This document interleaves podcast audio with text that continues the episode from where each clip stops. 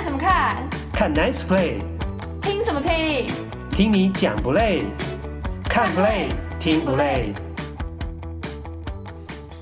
欢迎登录，我是岛主。大家好，这是看 Play 听不累第五十五集的播出。上个星期的节目呢，一上架之后，立刻有棒球岛屿粉砖的头粉留言说呢，诶，最近两集的长度很可以哦。那也有人说呢，希望以后 Podcast 都是这个长度啊，因为呢，我们之前的两集长度呢，大概都是一个小时左右啊，甚至还超过。那看来是有不少人喜欢呐、啊。那因为岛主从后台的数据也发现哦，节目的时间越长，点阅收听的次数就越高，的确是有这个趋势啊。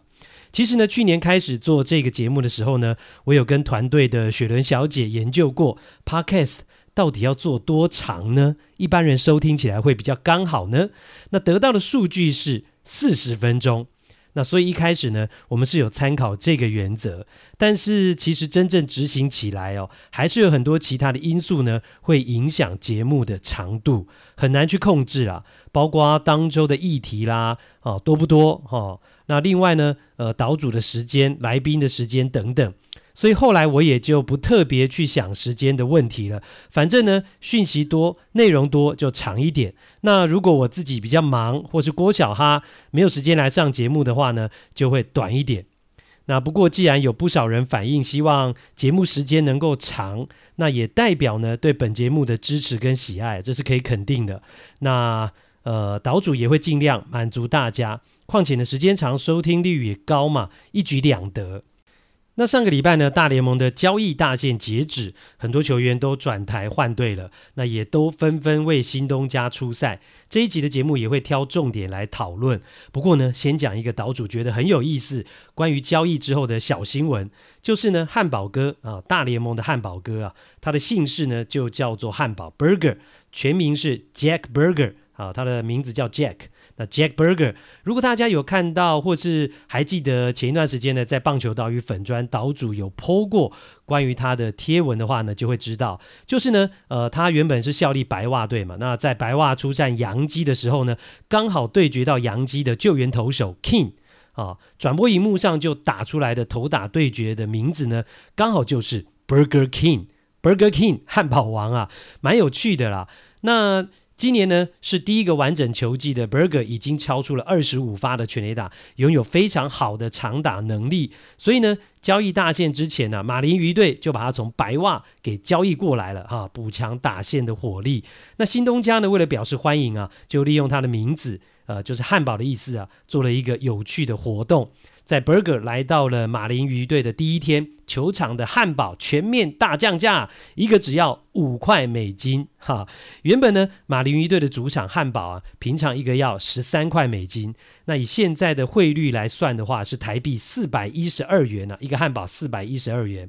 在球场了哈。那为了欢迎汉堡哥 Burger 的加入呢，就全面大促销哈，一个汉堡只要五块钱美金，也就是呢台币一百五十八元。好，机会难得啊，所以当天去现场看球的球迷呢，也就踊跃的买球场的汉堡来吃。结果呢，在 Burger 马林鱼队初登场的这场比赛，只要五块钱美金的汉堡就大热卖，一共狂卖了两千一百个。这是平日的比赛哦，在礼拜三的晚上，那进场人数其实只有一万六千多人，就卖了两千一百个汉堡。呃，相较之下呢，前一个周末星期六马林鱼在主场的进场人数是两倍的三万两呃三万两千人，但是呢，卖出的汉堡只有五百三十个啊、哦。那为了 Burger 做活动促销的这一天呢，进场人数只有周六的一半，却一口气卖了两千一百个，多了四倍的汉堡。那除了汉堡大热卖之外呢，Burger 在马林鱼的初登场也表现精彩啊，单场击出两支安打，上垒了三次。那最后马林鱼也开出红盘，在延长赛呢以再见安打击败同样是外卡的竞争者啊费城人。所以呢，马林鱼队交易补强跟促销活动，在 Burger 加入的第一场比赛就创造了双赢的效果。这一集要讨论的比赛期间呢，是二零二三年的七月三十一号到八月六号，打架喽！白袜跟守护者两个明星球员从棒球赛变成拳击赛，明明一个看起来没有怎样的华磊，怎么会演变成板凳清空的大乱斗呢？岛主为你分析。大谷翔平已经多次抽筋，天使还不让他休息，真的是要把他榨干吗？大都会认赔杀出，送走两个赛扬奖大投手，还要了超过一亿美元，为什么老板舍得呢？洋基流年不利，又爆发球员脑震荡，竟然不知道，以及先发投手长期酗酒变成另类整季报销，到底谁该负责呢？日本高中甲子园开打，大谷翔平的花卷东高校学弟，也是恩师教练的儿子，成了怪物强打，到底有多厉害啦？日本特派员郭小哈爆火力哉！第一趴，大联盟上演拳击赛 KO，但是为什么打起来呢？两支季后赛无望的球队啊，克利夫兰守护者跟芝加哥白袜的系列赛，火药味是完全不输给要争季后赛门票的球队哦。八月六号礼拜天的比赛呢，两队的明星球员 Jose Ramirez 跟 Tim Anderson 以二垒垒包为擂台，二垒审当拳审。然后做出了双手护脸的拳击准备动作，开打啦！过程中两个人互相击中对方的头部，Anderson 倒地，Ramirez 从背后被拉开。这时候两边球员也板凳清空，全部冲进了场内。第一回合看起来是守护者占上风，但是白袜也不甘示弱，一直要冲上来继续打。喂，这是转播棒球赛还是转播拳击赛啊？其实呢，这一场呢，从棒球赛演变为拳击赛的大乱斗，到底是怎么开始的呢？很多人，诶，看了是一头雾水啊。好，这边呢，为大家来解释一下，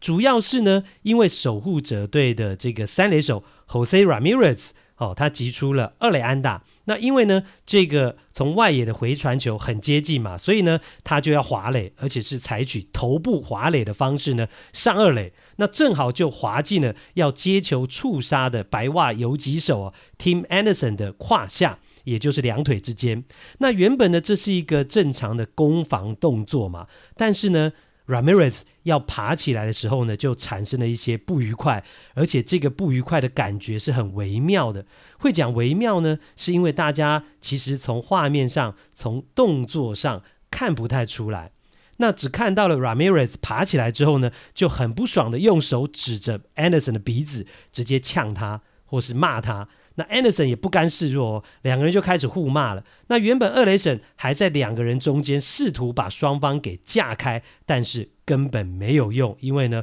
火气都已经上来了。那 Anderson 呢这一边他就很刻意的把手套拿下来丢到地上，然后立刻做出了拳这个拳击比赛的标准动作，就是呢两只手握拳，那举起来在脸部的高度，挑明的就是要告诉 Ramirez 说好啊。来趴，来来趴，来定勾机呀，吼，来打，然后两个人就真的打起来了。那过程当中呢，身材比较高大，一百八十五公分，八十四公斤的 Anderson 呢，主动求战，但是呢，他连挥三拳都没有真正的打到对手，哈，都是挥了空拳。那反而是呢。呃，身材比较矮小，一百七十五公分，但是有八十六公斤，呃，比较壮的这个 Ramirez 呢，在低着头闪躲的过程当中呢，找到机会使出了一记右勾拳，那这一拳就打到了 Anderson 的下巴，哦，打到他脸上，加上可能是重心不稳啊，那 Anderson 就应声倒地 KO。那这时候呢，两边的队友也已经冲过来，把双方给架开，那。整个场面就变成了板凳清空、互相推挤、拉扯的冲突。那过程当中呢，倒地的 Anderson 呢，似乎是怒气难消啊，或者说是被一拳打到脸上，有点失面子啊，就一直想要继续冲上去理论啊，这样的一个味道。但是呢，都被队友给架开了。那最后呢，这两个打架的球员都被驱逐出场，另外还包括两队的总教练在内，一共有六个人被驱逐出场。那赛后呢，三十岁来自多米尼加的这个守护者的主炮三垒手 Ramirez 就还原了当时的状况。他告诉媒体说，Anderson 不尊重比赛啊，因为呢，当他滑垒之后已经是 safe 了嘛，哈、哦，啊，二垒手已经比 safe 了，但是呢，Anderson 的触杀动作完成了之后呢，手套不但不拿开，还一直很用力的按在他的背上。那他觉得这已经是没必要的动作了。而当时呢，Ramirez 是整个人趴在地上，在 Anderson 的胯下，他根本无力反抗。那直到 Anderson 松开了这个他的动作之后呢，呃，他才能够起身。所以 Ramirez 才会这么不爽，因为他认为 Anderson 是故意的，所以他起来之后就告诉了 Anderson 说：“你迈阿内哦，你不要这样哦，Stop doing that。”然后呢，Anderson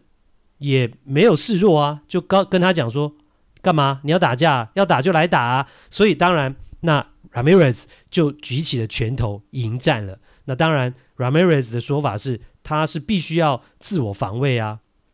那至于 Anderson 的说法是怎样呢？啊，也是三十岁的 Anderson 没有说法，为什么？因为他没有面对记者的访问就落跑了。在白袜队赛后开放更衣室让记者们进去访问之前，Anderson 就已经离开了球场。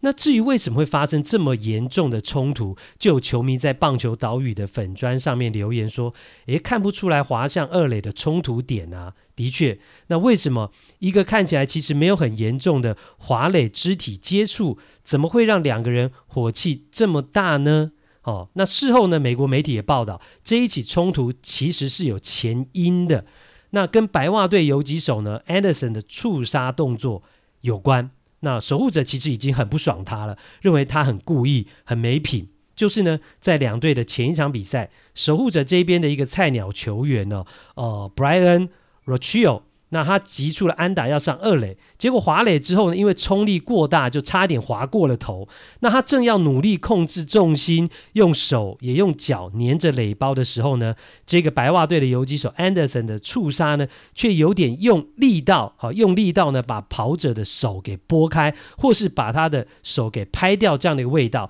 所以导致原本是 safe 安全的判决，经过挑战慢动作重播之后，就改判了。变成了出局，所以这个结果让守护者很不能够接受。那总教练呢，Francona 还上来抗议，结果抗议无效，还被驱逐出场。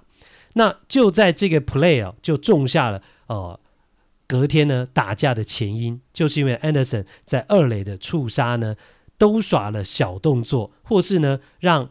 这个守护者觉得是很脏的小动作，所以守护者这边就非常不爽了。那前一天是菜鸟被你欺负，那第二天是正中的一哥啊，也是正中的大哥 Ramirez 了，而且又是第二次了，所以新仇加旧恨，怎么可能完全没表示呢？如果没表示，那以后就被你骑在头上就好了啊。所以当这个呃 Ramirez 在第二天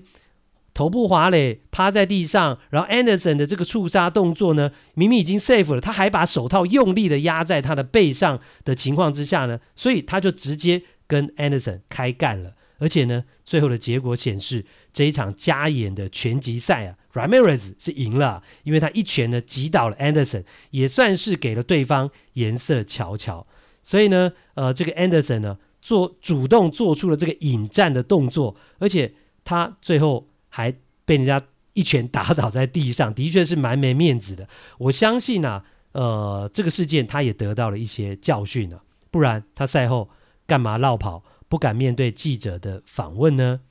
不过呢，这一起冲突呢，两个人都有出拳的动作，哦，都有出手打人的动作，所以大联盟方面呢，官方肯定是会做出禁赛跟罚款的惩处，跑不掉的。只是呢，对球迷而言，隔山观虎斗啊，看了棒球赛啊，又顺便看拳击赛，好，啊，板凳清空，相信很多人应该是看得血脉奔张，非常过瘾吧。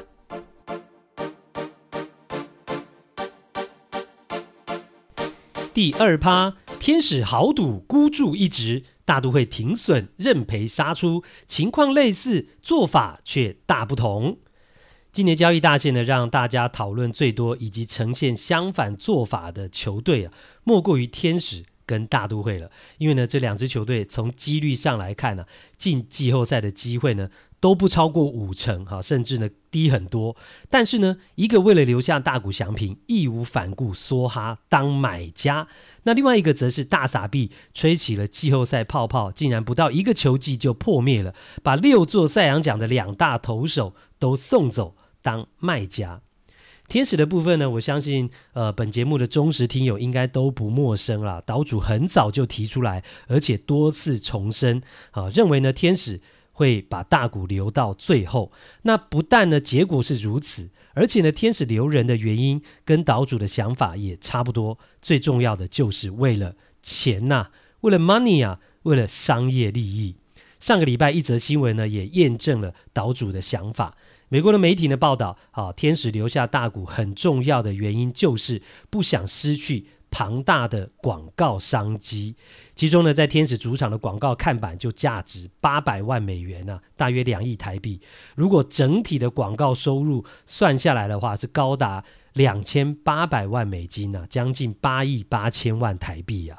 非常可怕的这个数字，这还不包括大谷在天使队能够带来的票房收入跟周边商品等等。所以天使即使知道可能会赔掉未来几年球队的战绩，也还是舍不得提前放走大谷这一棵摇钱树，大谷这一只呢金鸡母。也跟岛主在上一集以及之前的节目当中提到的一样，天使除了要把大谷留到最后之外呢，也希望把他的剩余价值极大化。啊，甚至呢，会会出现这种压榨的感觉。我上一集说呢，天使不是把大谷当资产啊，而是把大谷当成卖火柴的小女孩，那手中一根根的火柴棒。那做法呢，就是尽量让大谷上场，让二刀流完全燃烧，燃烧殆尽。即使他已经抽筋了，连续两天抽筋了，常态性的抽筋了，还是继续让他上场。七月二十八号呢，对老虎的先发，大谷投了一百一十一球，完投完封，然后就出现了后遗症。八月四号礼拜五，呃，他回到主场对水手的先发，就只投了四局，用五十九球就退场了。为什么？因为手指抽筋了，右手的中指抽筋了。投手投到这个手指抽筋，其实还真的不多见呢。大谷竟然可以投到手指抽筋。不论如何，这已经是不知道，呃，是大谷最近第几次抽筋了。很明显的原因就是他已经过劳了嘛，他操过头了嘛，他需要休息了嘛。所以大谷赛后说，不仅仅是我的手指，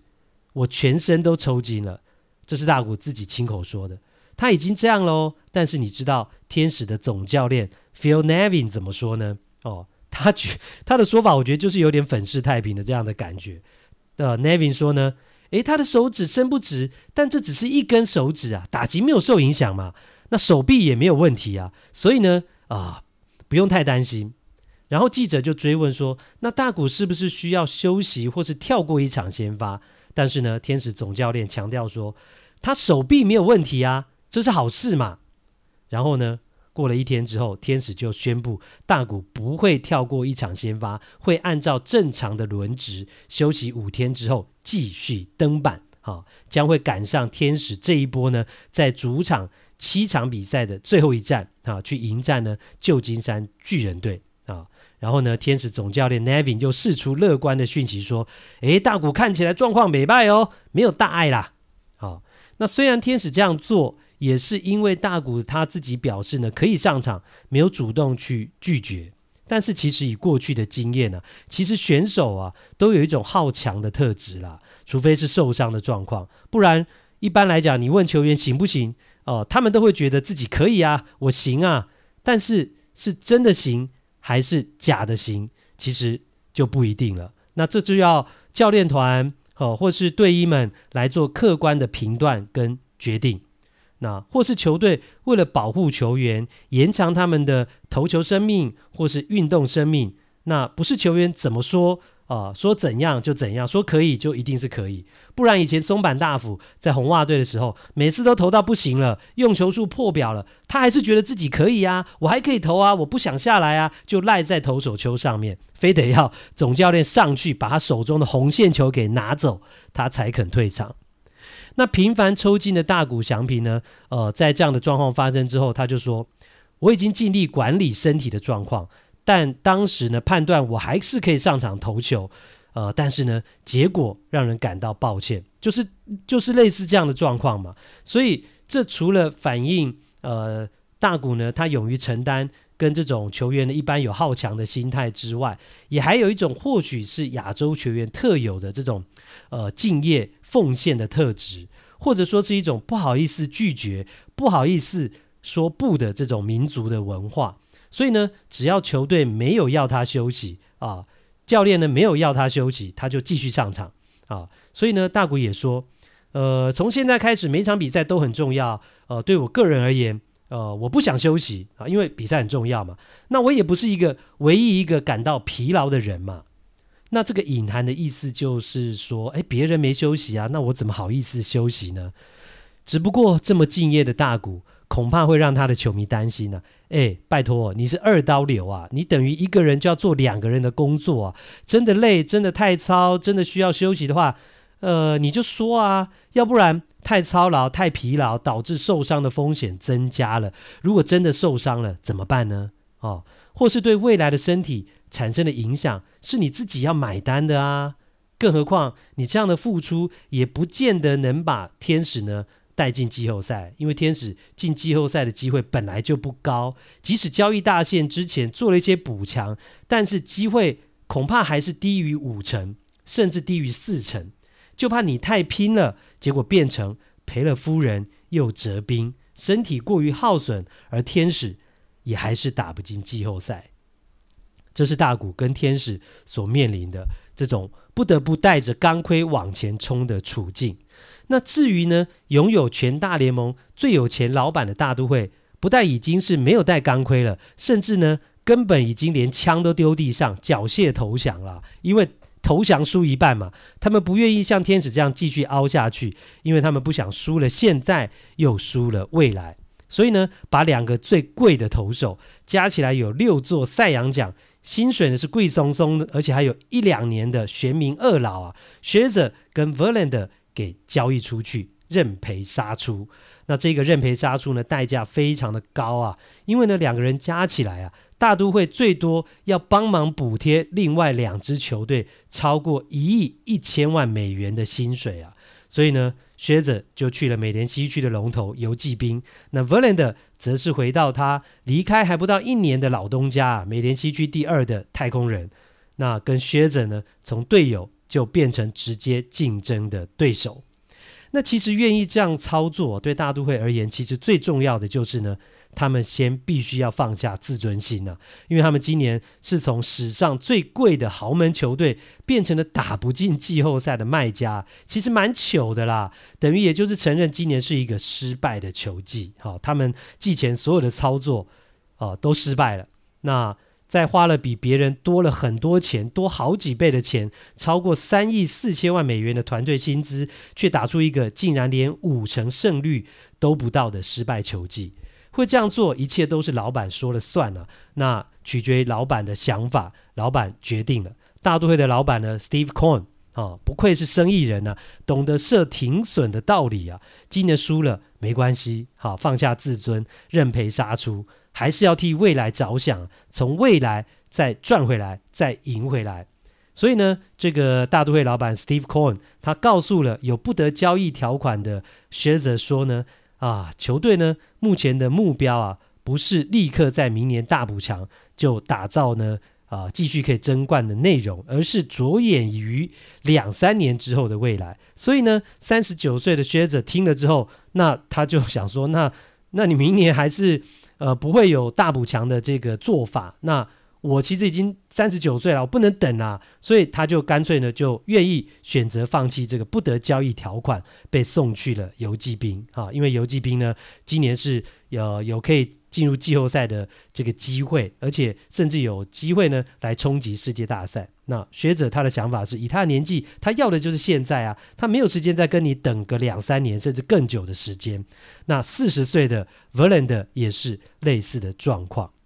所以身价一百三十亿美元呢、是美国对冲基金大亨的大都会老板 Steve Cohen，他就展现了生意人务实的一面。他说呢，大都会进季后赛的机会可能只有百分之十五，在别队又补强的情况之下，那又只剩下百分之十二了。所以我不会把钱下注在这个上面，我觉得其他人也不会。好，这是他的说法。那 Cohen 说，希望不是一种策略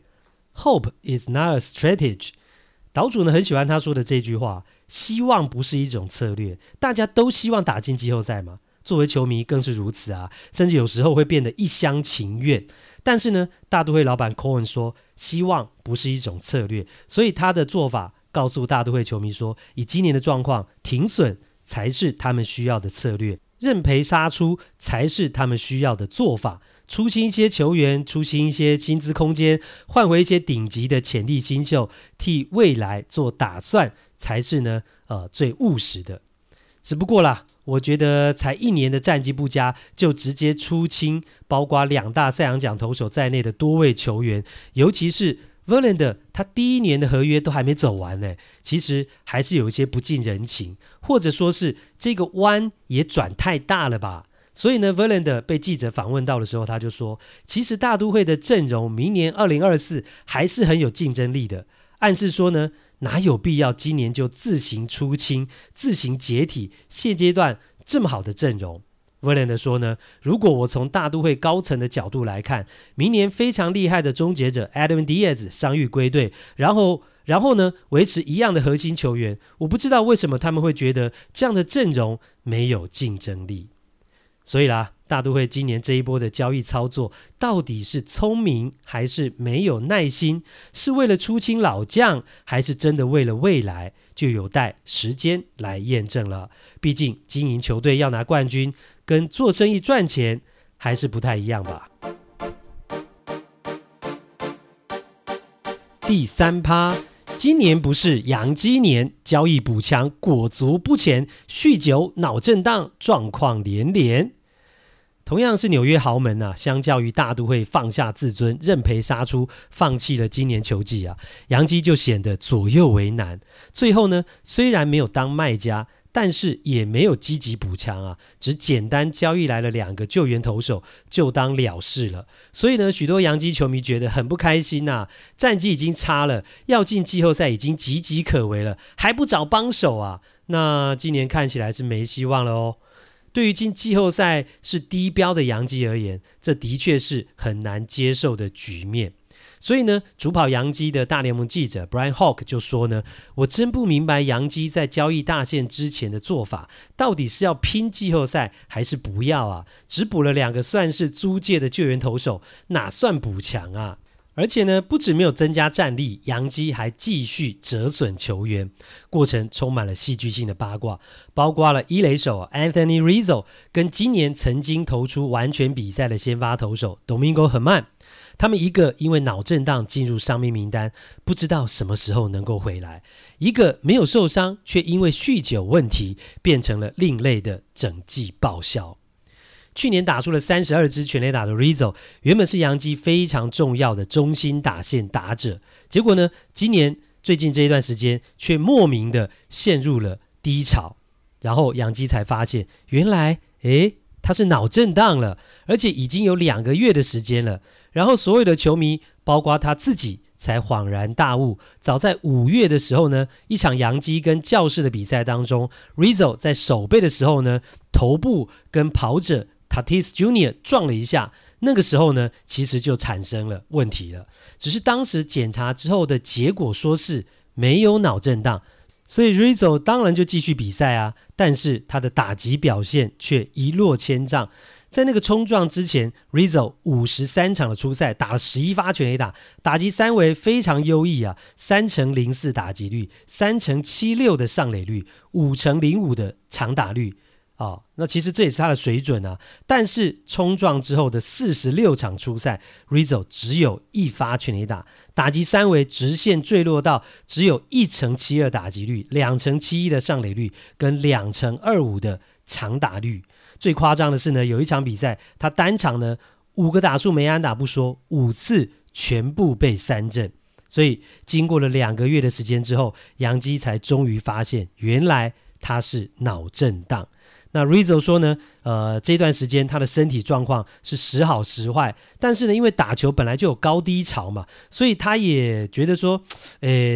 应该是正常的吧，没有发现自己是脑震荡。那现在知道了之后，他才说，难怪他经常会有脑雾的现象，所以反应变慢了。打击的时候呢，会看不清楚球，有时候甚至会出现大坏球也去挥棒的情况。然后呢，他也会忘记出局数啊，会经常感觉到疲倦。那明明没有喝酒，早上醒来却有宿醉的感觉。所以这就是呢，Rizzo 他脑震荡的一个状况跟过程。那在这种情况之下，他还继续比赛，难怪会打不好啊。只是过了这么久，杨基才发现，那这到底是谁的责任呢？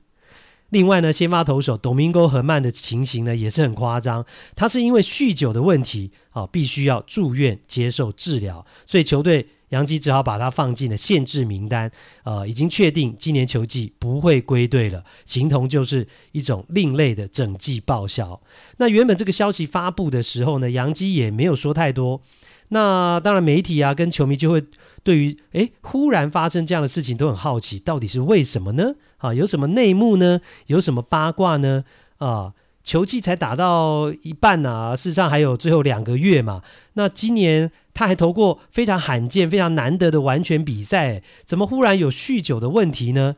然后美国媒体就爆料啦，赫曼之所以需要住院治疗，是因为他在有一场比赛结束之后呢。喝醉酒，在更衣室里面，在 Clubhouse 跟队友，甚至包括总教练 Aaron Boone 在内，发生了严重的冲突。结果呢，赫曼是完全情绪失控的，翻倒沙发，摔烂电视，整个人变得非常暴躁跟好斗。后来大家没办法，只好把他关进了蒸汽室里面，希望他借着流汗去排出体内的酒精。那经过了这件事情呢，才终于纸包不住火了啊、呃，让他去住院治疗酗酒的问题。其实呢，赫曼有长期酗酒的问题呢，杨基是知道的，知道很久了。但是呢，一直到了出了这件大事之后呢，才只好啊、呃，才呢呃，必须的把他放到这种呃限制名单里面去，好送去做强制戒断的治疗。所以啦。呃，知道了这样的一个结果之后，难怪啊，今年看到赫曼的表现是大起大落，充满了争议。那整理一下，他今年发生的大事，包括了哈使用外部物质被禁赛，然后呢，也有过一场比赛狂失十分，然后呢，也会出现这种投出完全比赛的表现，然后最后是因为酗酒问题被放进了限制名单。那这些呢，其实。哦，一大堆啊，还不包括过去他曾经因为家暴事件被禁赛过。所以呢，从 Rizzo 脑震荡两个月才发现，然后赫曼因为酗酒引发的冲突，接连的事件到底是意外，还是杨基的管理阶层跟医疗团队有问题呢？那更不要说今年洋基还有一连串的伤兵问题，像是法官两度进伤兵名单，以及呢多位高薪资深的球员没有打出应有的表现啊，种种的原因都导致呃球队战绩不佳，死气沉沉。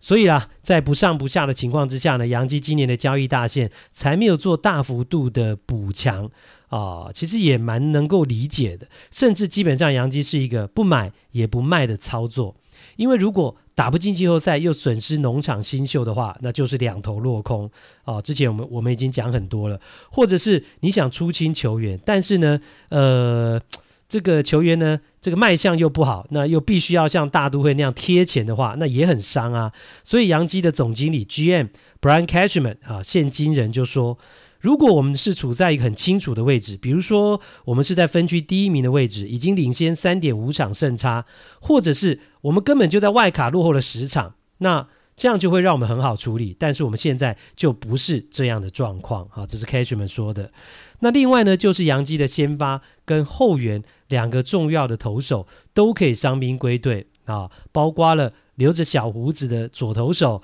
Nestor Cortez 跟火球男呢，啊、Jonathan l o i s i g a 那他们两个伤愈归队，对杨基而言就像是补强的两个即战力一样，所以杨基也因为如此啊就决定不再做其他的交易。那这是呃 Cashman GM 提出来的这样的一个解释，所以这样的一番呃。这个说法之后呢，或许洋基球迷就能够了解为什么现今人的做法会是这样。那这是一个兼顾现在跟未来的策略。其实洋基的战绩不佳啊，除了一些外在的因素，还有一个很重要的原因就是呢，呃，能够上场的球员表现不佳啊，没有打出应有的表现，包括怪力男 Stanton 啊，机器呢 l e m a h u 啊，还有呢，呃，先发投手 Carlos Rodon 啊，Louis Severino 等等，尤其是这两个先发投手，Rodon 签了肥约就先受伤了好几个月，好不容易回来投了五场先发，呃，投得非常不理想，只有一胜。四败六点二九的自责分率，那曾经是洋基早早用长约绑住的前王牌 Severino，今年更惨啊！啊，受伤回来之后呢，十三场的先发也只有两胜六败，自责分率高达了七点七四，啊，完全不是他呃杨基期待的水准。那今年走完，相信杨基也不会留他了。所以从季初啊，杨基的先发轮值就五缺三，只剩下了四成的战力开始。今年呢，就是负面的状况不断啊，领高薪签肥约的，不是受伤就是表现疲软。包括法官嘛，哈，前面提到也两度进伤兵，而且即使回来也不是百分之百的健康。然后呢，还有一堆意外的事件，哈，包括有人脑震荡两个月才发现，有人长期酗酒的问题纸包不住火，另类整季报销。所以一切的一切都让人感觉今年根本就不是阳基年嘛。所以 GM 好的补强也就不强求了。接下来打得好不好，能不能进季后赛就随缘吧。我觉得这当中最无奈的人之一啊，或许是洋基的王牌投手 Gary Cole 吧。他投出了加盟洋基四年来可以说是最佳的球技啊，总是在洋基输球之后呢，帮忙止败。到我们录音时间八月六号为止呢扣二点六四的自责分率跟吃了一百四十三点一局，都是美联的第一名。哦，他拿下了十胜跟一百五十七次的夺三振，都在美联的前五名。哦，所以他今年呢是美联赛扬奖的大热门啊。但是在杨基整体的表现哦，呃，是疲弱不振的情况之下，他也是有一种孤城无力可回天的感觉了。那其实呢，Cole 已经三十二岁喽，杨基又浪费掉他在生涯巅峰的一年了。所以 Cole 还能够维持这种王牌身手几年呢？哦，这样的情形呢，你看了，呃，不禁会觉得说，嗯，要拿世界大赛冠军呢，真的是不简单呐。即使你砸了大钱，签了长约，绑住像是 Gary Cole 跟 Aaron Judge 这样的核心球员，那也要他们跟其他大部分的球员能够在同一年都健健康康，而且呢，都打出应有的水准，才有剑指世界大赛的机会。那如果轮流受伤，或是轮流低潮，关键时刻缺席，那就非常不容易了啊！除了呢，其实实力跟阵容之外，天时地利人和跟运势啊，其实也是非常重要的。所以呢，岛主呢常常会观察，那这一年是哪一队的年？这一队这一年呢，不是哪一队的年？那很显然的，今年呢看起来不是洋基年。欢迎来到这个星期的日本时间，欢迎我们的特派员郭小哈先生。哎，各位听众朋友，大家好。哎，这个礼拜呢，在日本的运动界传出来有一个也算蛮令人震惊的消息啊，这个滑冰王子呢，羽生结弦居然宣布他结婚嘞。然后，但是呢，啊、到底跟谁结婚？不知道呢？啊，到底怎么回事啊？就。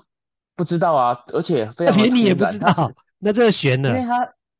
他是，而且他设定就是在推特上面呢、啊，他设定是日本时间的十一点十一分，晚上的十一点十一分，然后就一一一一嘛，所以就是日本媒体就说，就是他对一这个数字非常的对啊，就对他来讲是非常有重大的意义，所以他就都选在十一点十一分来公布这件事情，这样。对啊，可是因为它内容十八行的文字，然后完全没有提到他跟谁结婚。哎呦啊，那个身份，男是男生是女生，然后到底是谁，他一个字都没有提到。为什么你要特别讲是男生或女生呢？他明明就是个男的，就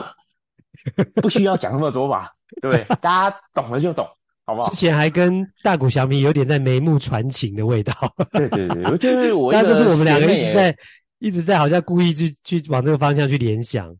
是我一个学妹也非常的识相啊，就是这件事情，我就直接就反正那时候就因为还蛮大的新闻嘛，我就贴给贴给他，然后他就跟我说是跟男的还是跟女的啊。对啊，连他的粉丝都这样觉得嘛。对啊，就大家不知道说，因为他这一篇的声明来的非常突兀，然后所有他身边跟他比较熟一点的滑日本滑冰界的人，基本上大家也讲说啊，就都不知道说他身边有。有女生啊，嗯，其实就跟大谷翔平很像，就是大家都不知道他身边有女生，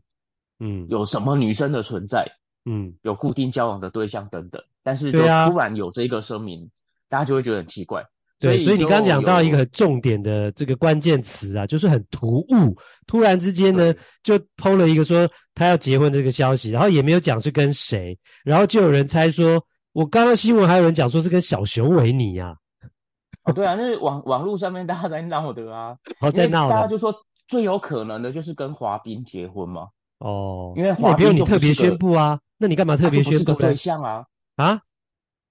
不知道啊，不确定说他到底为什么选在这个时间宣布，啊、但是呃，有可能他接下来在滑冰，就是职业的滑冰上面有什么特别的计划之类的，不确定。哪怕是为了下一次演出的曲目跟内容有关哦。谁知道？哦，也是有可能，对，对对这个当然也有可能。所以这是，因为嗯，你说他喜欢维尼这件事情，大家也都知道嘛，所以当然就有人开玩笑就说：“哎、嗯、呀，是不是要跟维尼结婚？”哦，了解。好啦，这是一开始呢，在谈到日本的棒球之前呢，嗯、先跟大家聊一下，在日本运动界呢，也算一个蛮大的八卦的事件了。好，那这个星期呢，小哈要为我们带来是有关甲子园的消息啊，因为呢，在日本的甲子园又出现了一个。超级的怪物选手，而这个怪物的球员呢，并不是投手，而是一个强打者，是一个呢怪物的呃怪力的高中生打者，而且跟呃大谷翔平有非常大的关系，因为他是他的这个花卷东高校的学弟，而且呢，包括呃他的这个爸爸哈，以及他的教练等等，其实都跟大谷有非常密切的关系。郭小哈为我们来介绍一下这个佐佐木林太郎。嗯，对，他反正就是今年高三的学生嘛，那就像刚岛主说的，他就是花卷东这个学校，那当然这个学校出过菊池雄心，出过大谷翔平，就非常的有名的学校。那现在又出了这个怪物，而且其实那个瓦瓦兰德的弟弟不是在福斯体育台工作吗？在美国的福斯体育台工作，对对，其实他也有注意到哦。这个佐佐木林太郎的存在，他就说这个其实就是现在日本最最强的高中生，然后也有可能会直接挑战美国职棒。哦，对，就是他在他的直接挑战美国职棒这种等级哦，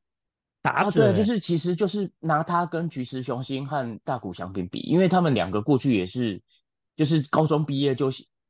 讲出来就说想直接挑战美国职棒嘛。嗯哼，对，那等于说是花卷东的第三个。可以去挑战世界的一个选手出来。那你先简单讲一下，他在高中今年到高三了嘛，嗯、已经打了。我据说我听说已经打了超过一百四十发了，全垒打。对对，哦、就是他高中，他们讲通算啦，其实就是高中到目前为止一共打了全垒打一共一百四十支嘛。那这是打破那个清宫信太郎的记录，嗯、然后现在是整个日本史上。就是在高中生打过最多全垒打的选手，但是必必须要讲的是，因为清宫那时候他算的是呃官方的比赛，就是官方有认证正式的比赛。哦、好，那佐佐木林太郎这个是把练习比赛也算进去。哦，了解。哦，所以其实是有一点点差，记录上是有一点点差、嗯。他其实有比较有点灌水啦。对，对，但是其实基本上能够打出这么多的全垒打也蛮了不起的，而且。他在今年，因为日本他们甲子园八月打嘛，那地方大会大概都七月中开始开打。那花卷东今年为了准备这个地方大会，其实他们是在五月还六月的时候，他有先拉到爱知县，然后跟爱知所谓的爱知四天王，就是爱知县最强的四所高中打练习比赛。结果那四场比赛，他四场打了四支全垒打，四场连发。对，所以是真的，就是在高中生界来讲，其实真的算算可以，就可以讲说是今年整个日本高中最强的打者。而且重点就是说，不但除了他是大谷翔平啦，以及这个菊池雄心的学弟，然后包括他在高中期间已经打超过了一百四十发的全垒打，而且还有很重要原因是他的出身跟他的背景，对不对？对，因为他爸爸名字叫佐佐木阳，然后佐佐木阳呢就是花卷东的高中的教练，嗯，然后这个这个人呢其实也是菊池雄心跟大谷翔平的教练哦。对，等于他就是花卷东高校的这个教练的儿子，也是呢，可以说是大谷翔平跟菊池雄心的恩师的儿子，就对了啦。对对对对对，等于说他他爸爸训练出两个大联盟的选手之后，然后现在第三个怪物，结果是他自己的小朋友，他自己的小孩。嗯，厉害啊！对对，就是这一家真的，就是佐佐木洋他的整个教教育跟训练的方式，当然。呃，因为大谷翔平的关系，其实就非常受到注意嘛，大家都还蛮常去讨论说他的一些教育的方式。嗯、那今天就是今年，等于花卷东又出了一个高中怪物级的选手，所以当然佐佐木阳他的整个这个。指导的方式又会再又又再度被拿出来讨讨论。对啊，所以等于是说，你这个就是厉害的嘛，因为从你手中已经调教出两个大联盟等级，而且是顶级的这种呃投手以及二刀流的球员。那现在你自己的小孩现在也是一个等于是一个怪物打者，已经逐渐成型了。那讲到佐佐木呃林太郎呢，其实他在我觉得几年前。记得几年前就有看过那个新闻，就是说，呃，他很会吃。听说呢，国中的时候一碗，呃，一个一餐呢、啊、就可以吃三碗拉面、三碗白饭，还有五十个寿司，不知道是真的假的。是看到新闻，所以后来他长得就呃很大只，然后很壮，一百八十三公分，已经超过了一百一十公斤，甚至快要一百二十公斤了。这么庞大的一个高中生的一个体型啊！对啊，他就说他一餐基本上就是三个便当。三个便当，而且是国中，嗯哼，国中时期就，因为那时候在在地多啦，我们台湾南宫地大汉嘛，那时候应该很会吃啦。对，其实可是基本上一餐吃到三个便当，基本上还是到高中，大部分的选手都是到高中左右。对对，对，因为你的训练量变大，嗯，哦，尤其是高中，大家进到那个野球野球社里面之后，嗯，就是棒球队之后，他整个训练量变得太大。你必须要吃很多东西去弥补你的热量上的的缺缺少的部分，嗯，对，大家通常会到高中之后再去做这样的训，些饮食上的改变跟训练，嗯，对。可是佐佐木林太郎其实在国中就已经在做这个部分的练习了，嗯，对，而且他说有时候三个便当还不够，还要再追加牛丼，我真的还蛮会吃的，真的很会吃，所以，对，所以他其实他的身高。跟体型真的就比起现在一般的高中生来讲，这真真的不太一样，非常的大。那以他的状况来讲，这么大只，我想应该不会太灵活吧？到底他的一个，当然他的 power 是没有话讲，或者说打击技巧应该也是呃，以跟高中生来比，已经是相对而言是比较成熟的这样的一个表现。但是他的整体的他的类型是属于哪一种呢？呃，其实如果大家有看过清宫幸太郎。就现在在日本火腿的这一位，呃，前日本高中棒球那个三年的累积全垒打的第一名的这个清宫信太郎，其实两个人的型非常非常的类似，哦，型很像就对了。对，就是两个人的防守其实都不怎么样，然后两个人，呃，原其实就是都在球队都是守一垒，嗯，对，然后而且一垒都守得没有说特别的理想，而且都为了要在直棒就是让球探看到说他们的防守其实是有机会在职棒等级可以做，就是可以有直棒的水准的，所以他们在高三的时候两个人也都一样，都有去挑战三垒，可是实际上效果都不好，都不好，所以可以看得出来，就是基本上他跟清宫新太郎一样，就是都就是个 DH 或者是一垒的，最多最多就是让你让他守一垒。嗯哼，那另外也有，嗯哼，你说。嗯，所以这当然就会影响到他的一个选秀的身价啦，哦、因为现在等于说中央联盟的球队，因为他没有 DH 嘛，所以基本上大家对佐佐木林太郎的兴趣就不会那么高。对啊，因为中央联盟还是没有 DH 制嘛。对，那相反的来讲，太平洋联盟就有现在听说就至少三支球队啦，非常有可能就是年底会选佐佐木林太郎。哦，那另外就讲到说。嗯这个他的老爸蛮特别，佐佐木阳哈。那过去大家还记不记得这个 大谷翔平很有名的，就是他这个生涯的对自己棒球生涯或人生的这所谓的曼陀罗计划，几岁要干嘛，几岁要达成什么人生的目标？呃，在花卷东高校好像这些球员们都会写这个，对不对？那佐佐木林太郎他有写吗？那他写什么？当然，就是大谷大家最。嗯就是大家最最晓得，就是他的中间就是写他是要当世界最强的选手嘛，对，然后再往外去扩散，说他想要得到什么，他他必须做到什么，嗯，要完成这个目标，他必须要去做什么。对，那佐佐木林太郎在这个部分其实他就蛮谦虚的，因为他的中间的那一格，他是说要让花卷东变成日本最好的学校啊，就日本目标就是要拿就是要拿日本一啊，因为。其实包括就是说学校要拿甲子园冠军就对了。对，因为其实包括菊池雄心，哦、包括大谷翔平都没有帮花卷东带回冠军，哦，带回甲子园的冠军。嗯哼，对，所以连佐佐木林太郎，因为他爸爸又是花卷东的教练，嗯、所以他基本上他这部分的责任感又会比哦，会比菊池跟大谷又更强一点。有道理，所以等于说他对，而且。记者有去问他说：“哎呀，像大谷就会写自己要变成最好的棒球员啊，干嘛的？那你没有自己的目标嘛？”然后佐佐木林太郎说：“其实基本上他其实有自觉啦，因为他就说他自己的能力跟大谷翔平不是在同一个等级，嗯、因为大谷能够当投手又能打击嘛，嗯、那自己基本上就是只有打击这个部分能做，甚至连守备可能都没有。对，所以他自己有这个自觉，所以他就说，其实他自他。”他认为他自己没有办法像大谷这样就是讲到说自己想要干嘛，想要干嘛，但是他能够做的比大谷好的就是他能够去团结这支球队，嗯，对，他也希望自己能够做到，就是好好的去凝聚这支球队，然后让花卷东能够变成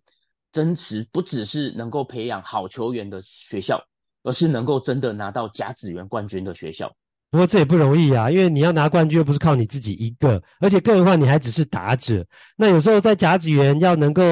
拿到冠军，团队的战力之外，其实投手是蛮重要的。当然，当然，对。但是这个部分，当然，我觉得他是总教练的儿子嘛。对。那这部分当然他有他的责任，他有，点也想要帮爸爸圆梦的那种感觉，对不对？对对对对对对。嗯，好，那。谈了这么多，那当然未来，我想我们的听友啊，或是球迷们，呃，如果有机会看到这个日本高中现在的怪物打者佐佐木麟太郎打球的话，可以稍微注意一下。那呃，你刚刚讲到，就是说太平洋联盟的球队会对他比较有兴趣嘛，因为那边有 DH。那除了他，他除了这个自己日本的职棒之外，他对于大联盟他自己有没有他的梦想，或者是说大家对于他？呃，去大联盟有什么样的评价？刚刚你也提到了这个 Justin Verlander 的这个弟弟啊，他是记者嘛，Ben Verlander，他对日本的事物也非常的喜欢，也去过日本，也就是说也有注意到佐佐木林林太郎。那到底呃，对于佐佐木这个打者，他们他们他未来挑战大联盟的机会到底大不大？至少到目前为止，他自己是觉得他的能力还不够，还不够，嗯。对，而且他爸爸佐佐木阳其实也有提到，就是说他的儿子跟大谷最大的不同就是，基本上他是一个比较早熟的球员，所以他的未来到底还剩下多少潜力还未开发，他这一点他自己也没有把握。这个早熟的球员，你要不要再解释一下到底是什么意思？呃，其实因因为就像大家知道他他非常的大只嘛，一百八十三公分，一百一十七公斤，等于说他的。跟同年龄的球员比起来，他的身材，他靠身材，他可以打出非常多全垒打，他的力量的展现。嗯、可是这些东西到直棒上面，到底能不能？因为当大家都开始做重训，大家开始做这些训练之后，能够拉近你身材上的一些差距。对，可是，在对方拉近之后，你到底能不能再有更多的潜力去开发你的潜能，让你的潜能去？再去比别人做得更好，因为像大谷翔平很明显就是他的潜潜能真的太无穷了。对，一直有在成长跟进步。对，就是他在高中时候大家就觉得哦，他的长打能力不错，但是就是仅止于不错而已。嗯，可是他进到日本职棒，他开始做重训，然后开始在打球的距离上面开始有有展现出他特别的地方。但是那时候大家也觉得说，嗯、哦，你就是日本里面算是比较能打的几个选手之一。结果他去大联盟之后，他现在变成是大联盟最强的长打者。对，对，那这个是大大谷很特别的地方，因为他的潜力是。真的不断的在被开发出来，被他自己开发出来。嗯，对。那但是佐佐木阳认为他的儿子基本上没有这么多的潜力，还没有开发出来。嗯、那当然这部分就是他，因为他是爸爸，有可能他对儿子比较严格一点。嗯，用比较严严厉的眼光在看儿子。嗯，对对对对，当然不确定是不是这样，但是佐佐木林太郎，我觉得讲的有道理啦，讲的有道理。嗯。对，他本人是蛮有自觉的啦，因为他就觉得自己的防守上面基本上这个弱点，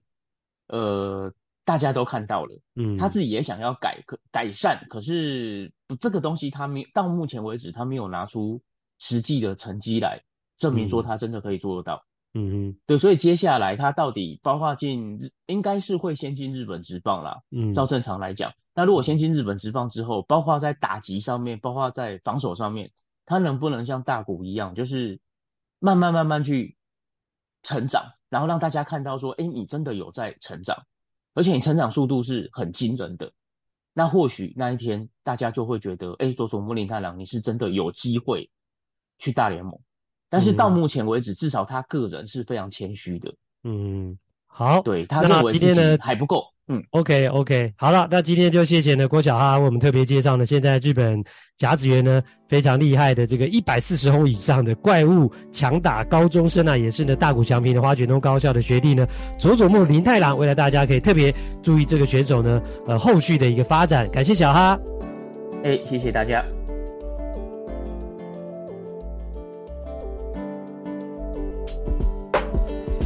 节目的最后呢，还是要呼吁一下，大家要帮帮忙。如果你喜欢本节目，希望我们能够长久的制作下去，欢迎有钱出钱，有力出力，可以抖内赞助。在每一集上面呢，我们都会放上爱心呐、小额赞助支持本节目的连结，大家可以去点击捐款，会出现订阅跟单次付费。如果是单次付费呢，目前我们预设两个金额，九十九元跟一百九十九元，或者你可以呢在自定金额的栏位呢输入你想要赞助的数字啊，然后再点进去就有信箱、昵称跟留言要填写，那填完了之后呢，就可以使用信用卡来赞助了。那另外也要请大家呃到我们节目呢在 YT 的平台去按订阅。因为只要订阅人数达到一定的量，就可以开启盈利模式，让我们辛苦的团队人员可以得到一点回报，节目也有资源可以长期制作下去。